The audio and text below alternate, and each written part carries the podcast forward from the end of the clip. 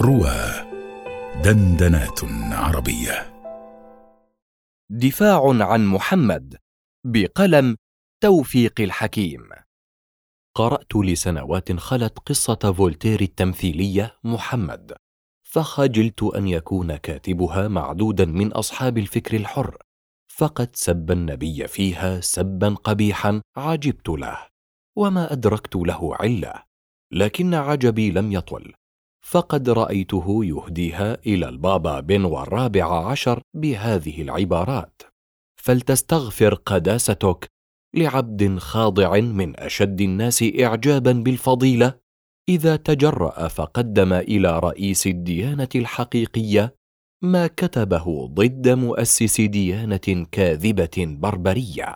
وإلى من غير وكيل رب السلام.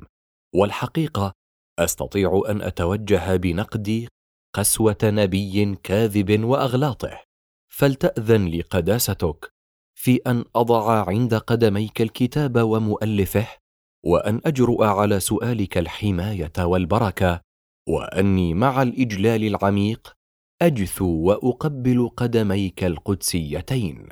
فولتير السابع عشر من أغسطس عام 1745 وعلمت في ذلك الحين أن روسو كان يتناول بالنقد أعمال فولتير التمثيلية فاطلعت على ما قاله في قصة محمد علني أجد ما يرد الحق إلى نصابه فلم أرى هذا المفكر الحر أيضا يدفع عن النبي ما ألصق به كذبا وكأن الأمر لا يعنيه وكأن ما قيل في النبي لا غبار عليه ولا حرج فيه ولم يتعرض للقصة إلا من حيث هي أدب وفن. ولقد قرأت بعد ذلك رد البابا بنوا على فولتير فألفيته ردا رقيقا كيسا لا يشير بكلمة واحدة إلى الدين وكله حديث في الأدب. فعظم عجبي لأمر فولتير. وسألت نفسي طويلا أيستطيع عقل مثقف كعقل هذا الكاتب العظيم أن يعتقد ما يقول؟ دين تبعه آلاف الملايين من البشر على مدى الأجيال هو في نظره حقا. دين كاذب ومبادئ إنسانية كالتي جاء بها الإسلام هي عنده حقا. مبادئ بربرية أم أنه التملق والزلفى والنفاق؟ وأن الزمن والتاريخ يضمان أحيانا أقنعة زائفة على نفوس تزعم أنها خلقت للدفاع عن حرية الفكر. منذ ذلك اليوم وأنا احس كاني فوجعت في شيء عزيز لدي الإيمان بنزاهة الفكر الحر. ولقد كنت أحيانا ألتمس الأعذار لفولتير وأزعم أنه قال ما قال لا عن مجاملة أو ملق بل عن عقيدة وحسن طوية استنادا على علم خاطئ بأخبار النبي. ولكن كتابه إلى البابا كان يتهمه اتهاما صارخا لا يدع مجالا للشك في دخيلة أمره. إني قرأت لفولتير كتبا أخرى كانت تكشف عن آراء حرة حقا في مسائل الأديان وتنم عن روح واسعة الآفاق تكره التعصب الذميم. فما باله عندما عرض لذكر محمد والإسلام كتب شيئا هو التعصب بعينه. تعصب لدينه. ذهب فيه إلى حد السجود وتقبيل الأقدام لا لرب العزة والخلق بل لبشر. هو رئيس الكنيسة التي ما أرى أن فولتير كان في ذات يوم من خدامها المخلصين. هي الأطماع التي كانت تدفع فولتير فيما أرى إلى التمسح بأعتاب الملوك والبابوات ولقد يقدم ثمنا لذلك أفكاره الحرة أحيانا. منذ ذلك الحين وفولتير عندي متهم ولن أبرئه ابدا ولن أعده ابدا من بين أولئك العظام الذين عاشوا بالفكر وحده وللفكر. وأحسب أن التاريخ العادل سوف يحكم عليه هذا الحكم فينتقم للحق بما افتراه على نبي كريم ظلما وزورا. على أن الذي يدعو إلى الدهش أكثر من كل هذا أن الشرق والإسلام وقفا من الأمر موقف النائم الذي لا يعي ولا يشعر بما يحدث حوله.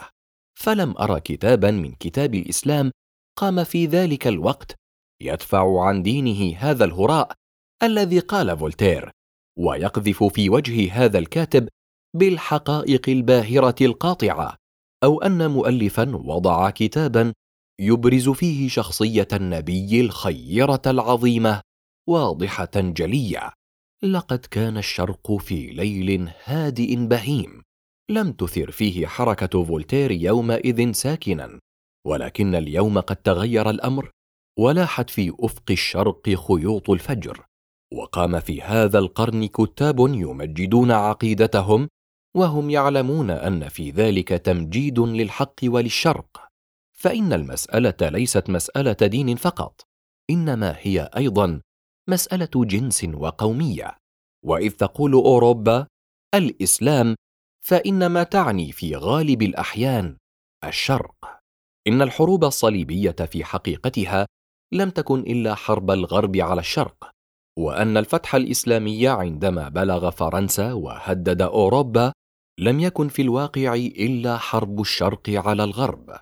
هذا المد والجزر بين الغرب والشرق يفهمه مفكر الأوروبيين تمام الفهم ويحسبون له الحساب ويعملون دائما على أن تكون الغلبة لهم آخر الأمر أو أن يطيلوا على الأقل أمد غلبتهم إن كان لا بد من تبدل الحال ومن دوران الفلك طبقا لناموس أعلى لا قبل لهم به. فالدفاع عن شخصيتنا وعقيدتنا دفاع عن حياتنا وإن الكتابات التي توجه لهذا الغرض النبيل ينبغي أن يكون لها علينا حق المؤازرة والتعضيد. وإني لست بناقد منقطع للنظر في أعمال المؤلفين وتقدير قيم ما يكتبون. ولكني أريد أن أشير إشارة سريعة إلى ثلاثة أساليب مختلفة من أساليب الكتابة. اتجهت في العصر الحديث إلى هذه الغاية كل في دائرته. ففي الكتابة الدينية الرد على هانوتو للأستاذ الإمام محمد عبده. فلقد نشر جابرييل هانوتو الكاتب والوزير الفرنسي يوما مقالة جاء فيها قد أصبحنا اليوم إزاء الإسلام والمسألة الإسلامية. اخترق المسلمون أبناء آسيا شمال القارة الإفريقية بسرعة لا تجارى حاملين في حقائبهم بعض بقايا تمدين البيزنطيين يونان الشرق ثم تراموا بها على أوروبا ولكنهم وجدوا في نهاية انبعاثهم هذا مدنية يرجع أصلها إلى آسيا بل أقرب في الصلة إلى المدنية البيزنطية مما حملوه معهم ألا وهي المدينة الآرية المسيحية. لذا اضطروا إلى الوقوف عند الحد الذي إليه وصلوا وأكرهوا على الرجوع إلى افريقيه حتى تثبت فيها أقدامهم احقابا متعاقبة. ثم قال في موضع آخر وقصر فريق منا بحثه وحكمه على ما شاهده من المناقضات والخلافات بين الدينين المسيحي والإسلامي فرأى في الإسلام العدو الألد والخصم الأشد. قال المسيوكيمون في كتابه باتولوجيا الإسلام إن الديانة المحمدية جذام فشى بين الناس وأخذ يفتك فيهم فتكا ذريعا بل هي شلل عام وجنون ذهولي يبعث الإنسان على الخمول والكسل ولا يوقظه منهما إلا ليسفك الدماء ويدمن معاقرة الخمور ويجمح في القبائح. أمثال هذا الكاتب يعتقدون أن المسلمين وحوش ضارية وحيوانات مفترسة كالفهد والضبع كما يقول المسيو كيمون وأن الواجب إبادة خمسهم كما يقول أيضا والحكم على الباقين بالأشغال الشاقة وتدمير الكعبة وهذا أيضا قوله وهو حل بسيط وفيه مصلحة للجنس البشري أليس كذلك؟ ولكن قد برح عن خاطر الكاتب أنه يوجد نحو 130 مليون مسلم. وأن من الجائز أن يهب هؤلاء المجانين للدفاع عن أنفسهم والذود عن بيضة دينهم إلى آخره. فما ظهر هذا الكلام في صحيفة المؤيد حتى قام الأستاذ الإمام الشيخ محمد عبده لساعته مجردا قلمه وكتب نحو أربع مقالات. هي أقوى ما قرأت دفاعا عن الإسلام وإظهارا لحقيقة مبادئه الخافية على أغلب الأوروبيين. وقد رد على هانوتو فيما أوردنا صائحا ما هذا التمدين الآري الذي كانت عليه أوروبا عندما انتقص أطرافها المسلمون؟ هل كانت تلك المدنية هي التسافك في الدماء وإشهار الحروب بين الدين والعلم وبين عبادة الله وبين الاعتراف بالعقل؟ نعم هذا هو الذي كان معروفا عند الغربيين وقتما ظهر الإسلام. ماذا حمل الإسلام إلى أوروبا؟ وما هي المدنية التي زحف عليهم بها فردوها؟ زحف عليهم بما استفاد من صنائع الفرس وسكان آسيا من الآريين. زحف عليهم بعلوم أهل فارس والمصريين والرومانيين واليونانيين. نظف جميع ذلك ونقاه من الأدران والأوساخ التي تراكمت عليه بأيدي الرؤساء في الأمم الغربية لذلك التاريخ وذهب به أبلج ناصعا بهر به أعين أولئك الغافلين المتسكعين الذين كانوا في ظلمات الجهالة لا يدرون أين يذهبون. إني أكيل لمسيو هانوتو إجمالا بإجمال والتفصيل لا يجهله قومه وكثير من منصفيهم لم يستطع إلا الاعتراف به. إن أول شرارة ألهبت نفوس الغربيين فطارت بها إلى المدنية الحاضرة كانت من تلك الشعلة الموقدة التي كان يسطع ضوءها من بلاد الأندلس على ما جاورها وعمل رجال الدين المسيحي على إطفائها مدة قرون فما استطاعوا إلى ذلك سبيلا واليوم يرعى أهل أوروبا ما نبت في أرضهم بعدما سقيت بدماء أسلافهم المسفوكة بأيدي أهل دينهم في سبيل مطاردة العلم والحرية وطوالع المدنيه الحاضرة. ثم رد الإمام في موضع آخر يجب على الباحث في الإسلام أن يطلبه في كتابه كما يجب عليه أن يطلب آثاره. والإسلام أسلم والمسلمون مسلمون. ولو استشم ميسيو كيمون الذي استشهد هانوتو بكلامه ريح العلم لما استفرغ ذلك القدر من فيه ولا حاجة إلى الكلام فيه فسخافة رأيه وقلة أدبه تكفيه. من أين أتى المسلمون؟ وكيف دخل عليهم في عقائدهم بالتشبيه وفي عوائدهم بالتمويه؟ وممن تعلموا الافتراس؟ وعمن أخذوا الضراء بالشهوات؟ أنا أعلم ذلك وأهل العلم يعلمون والله من ورائهم محيط. اتبع المسلمون سنن من قبلهم شبرا بشبر وذراعا بذراع حتى سقطوا في مساقطهم وطارحوا الأوهام حتى انجروا إلى مطارحهم وباءوا بما كان لهم وما عليهم. حدثت في الدين بدع أكلت الفضائل وحصدت العقائل وترامت بالناس إلى حيث يصب عليهم ما استفرغه كيمون. أما لو رجع المسلمون إلى كتابهم واسترجعوا باتباعه ما فقدوه من آدابهم لسلمت نفوسهم من العيب وطلبوا من أسباب السعادة ما هداهم الله إليه في تنزيله على لسان نبيه ومهده لهم سلفهم وخطه لهم أهل الصلاح منهم.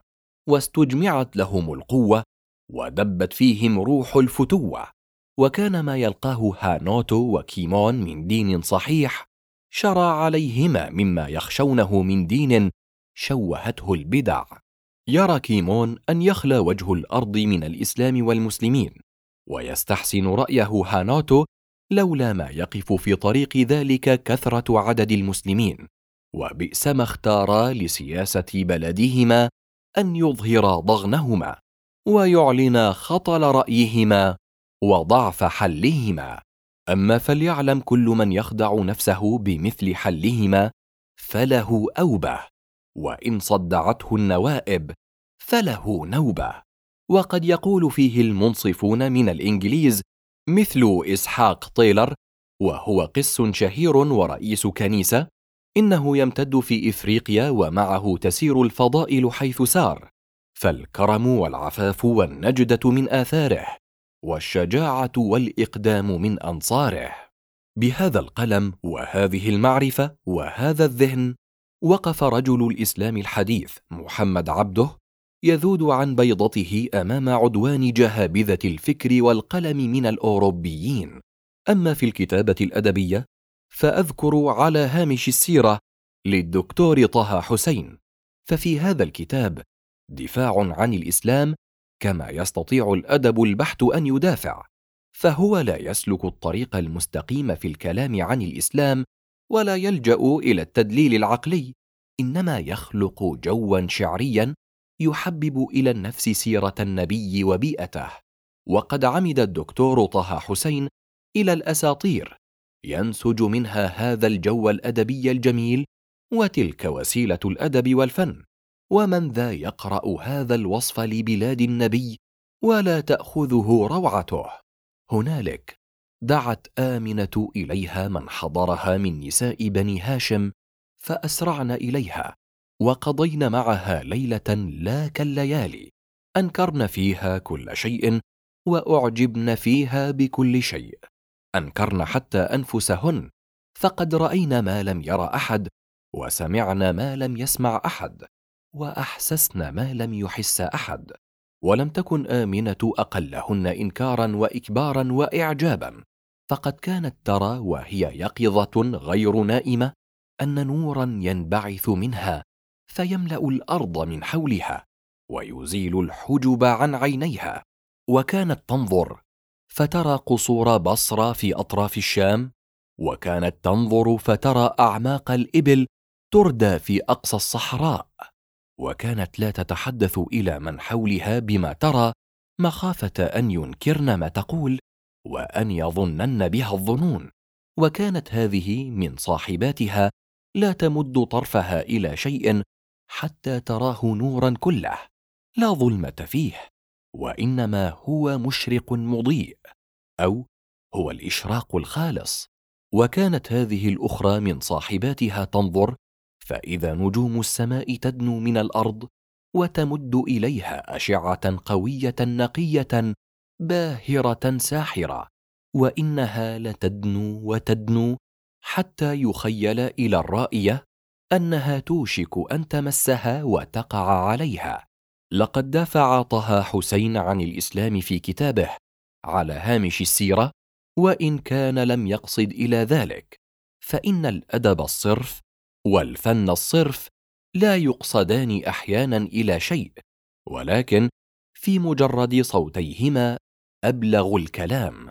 أما في الكتابة العلمية فها هو ذا كتاب حياة محمد للدكتور محمد حسين هيكل ولو أني أعتقد أن أسلوب الدكتور هيكل في حياة محمد يدخل أيضا في منطقة الكتابة الأدبية فإن هذا الكتاب يعتبر في نظري من كتب التراجم والسير التي يضعها الكتاب والأدباء لا من البحوث العلمية التي يؤلفها المؤرخون العلماء ويعنون فيها بإضافة شيء جديد إلى العلم المعروف.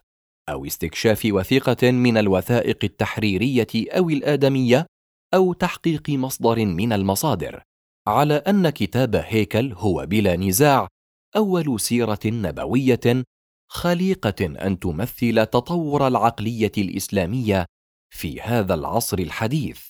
وما أشق انتظارنا هذه الأجيال الطويلة لهذه السيرة الحديثة نضعها إلى جانب سيرة ابن هشام والسيرة الحلبية وطبقات ابن سعد وغيرها من السير القديمة حتى يستطيع عصرنا أن يجهر بأنه فعل شيئا من أجل الإسلام. ولو أن الأستاذ الشيخ محمد عبده حي اليوم لاستقبل هذا الكتاب بمثل ما استقبله به الأستاذ الشيخ المراغي.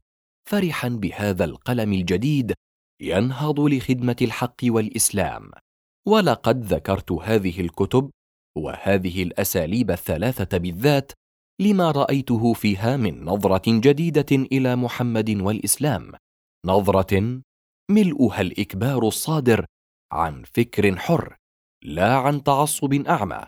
إن الناس لم تعد تعنى بتلك الكتب المفعمة بالثناء الأجوف والألقاب الطويلة يحاط بها اسم النبي وهو في عظمته أجل من أن يحتاج إليها. إنما تريد الناس اليوم حقيقة مجردة ناصعة هي في تجردها أجمل وأسمى وأبلغ في النفوذ إلى القلوب. وهذا ما صنع هيكل في كتابه حياة محمد على نحو خليق بالثناء. فلقد أسقط من حياة النبي تلك المعجزات التي لا تغني من الحق شيئا ما دمنا في مجال التدليل العقلي.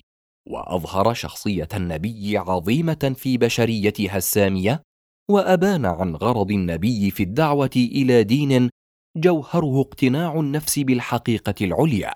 إن هذه النظرة الجديدة فيها إجلال للنبوة وإن أولئك السفهاء الذين كانوا يطلبون إلى الأنبياء أن يثبتوا نبوتهم بالمعجزات قد أثموا في حق الفكر البشري قبل أن يأثموا في حق الدين.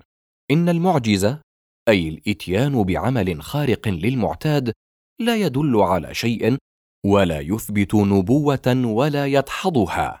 فإن من الكهان أو بسطاء الناس من يملكون أحيانا تلك القوى الخارقة في أجسامهم أو عقولهم أو أرواحهم دون أن يكونوا من أجل ذلك أنبياء. إن النبي ليس في حاجة إلى معجزة كي يكون نبيا.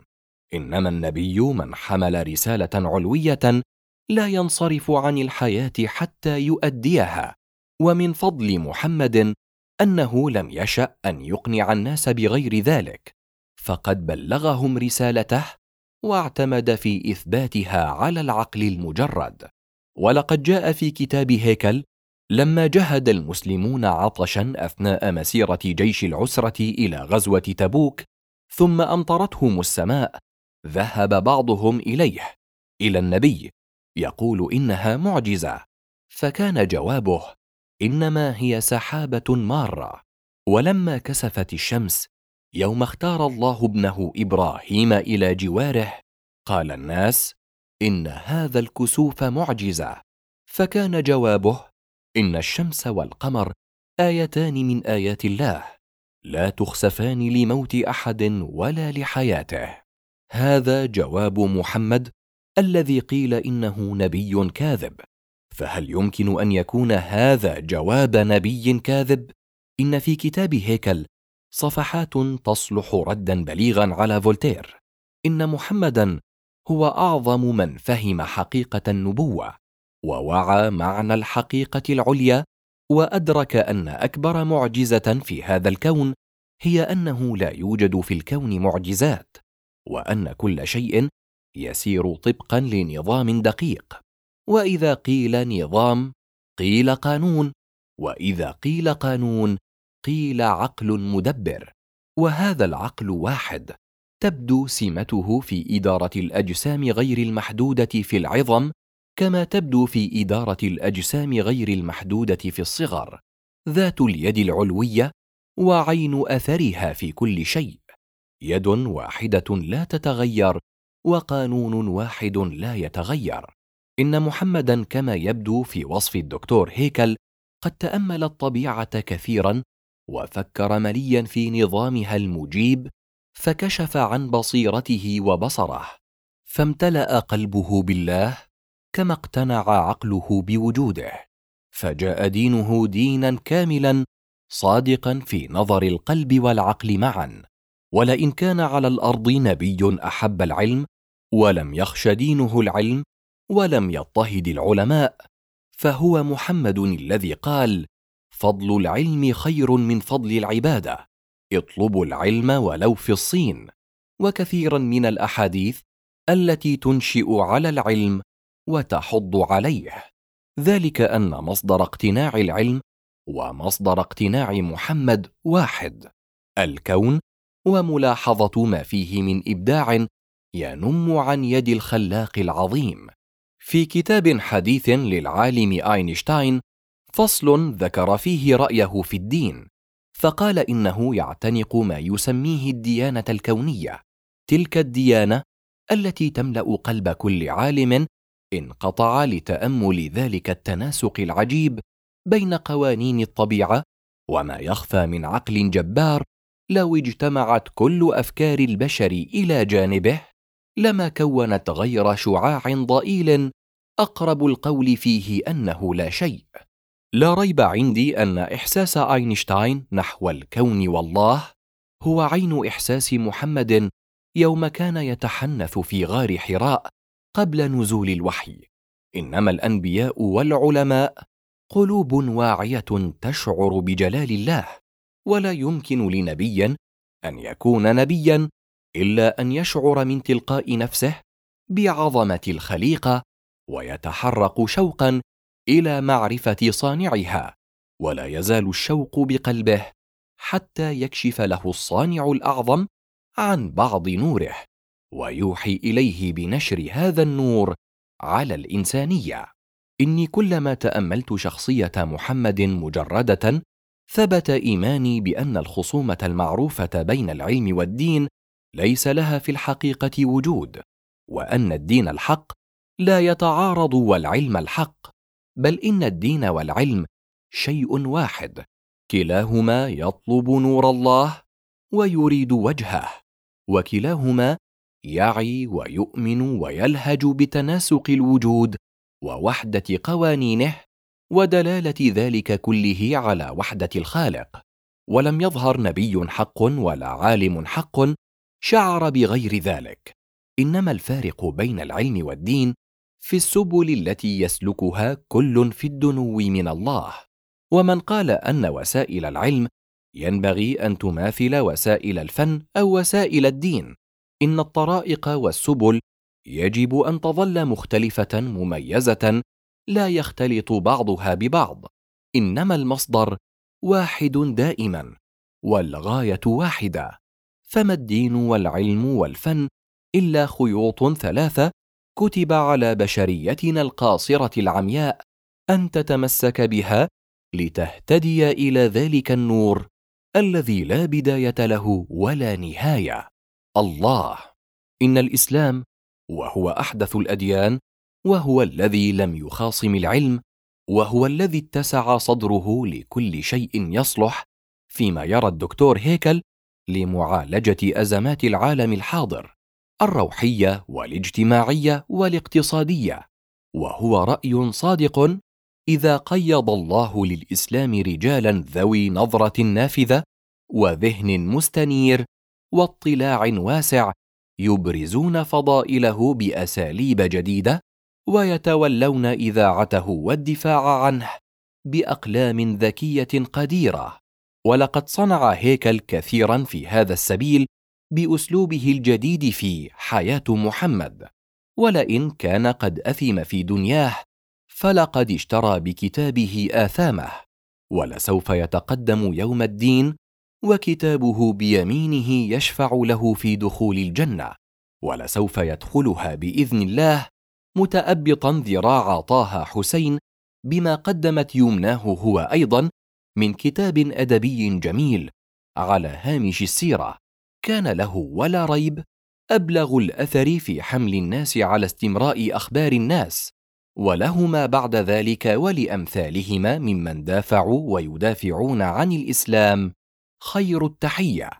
فإني قلتها واقولها دائما ليس الأمر أمر عقيدة وديانة إنما هو إلى جانب هذا أمر حياة تلك الكتلة التي يسميها الغربيون الشرق. وما الدفاع عن الإسلام إلا الدفاع عن الشرق.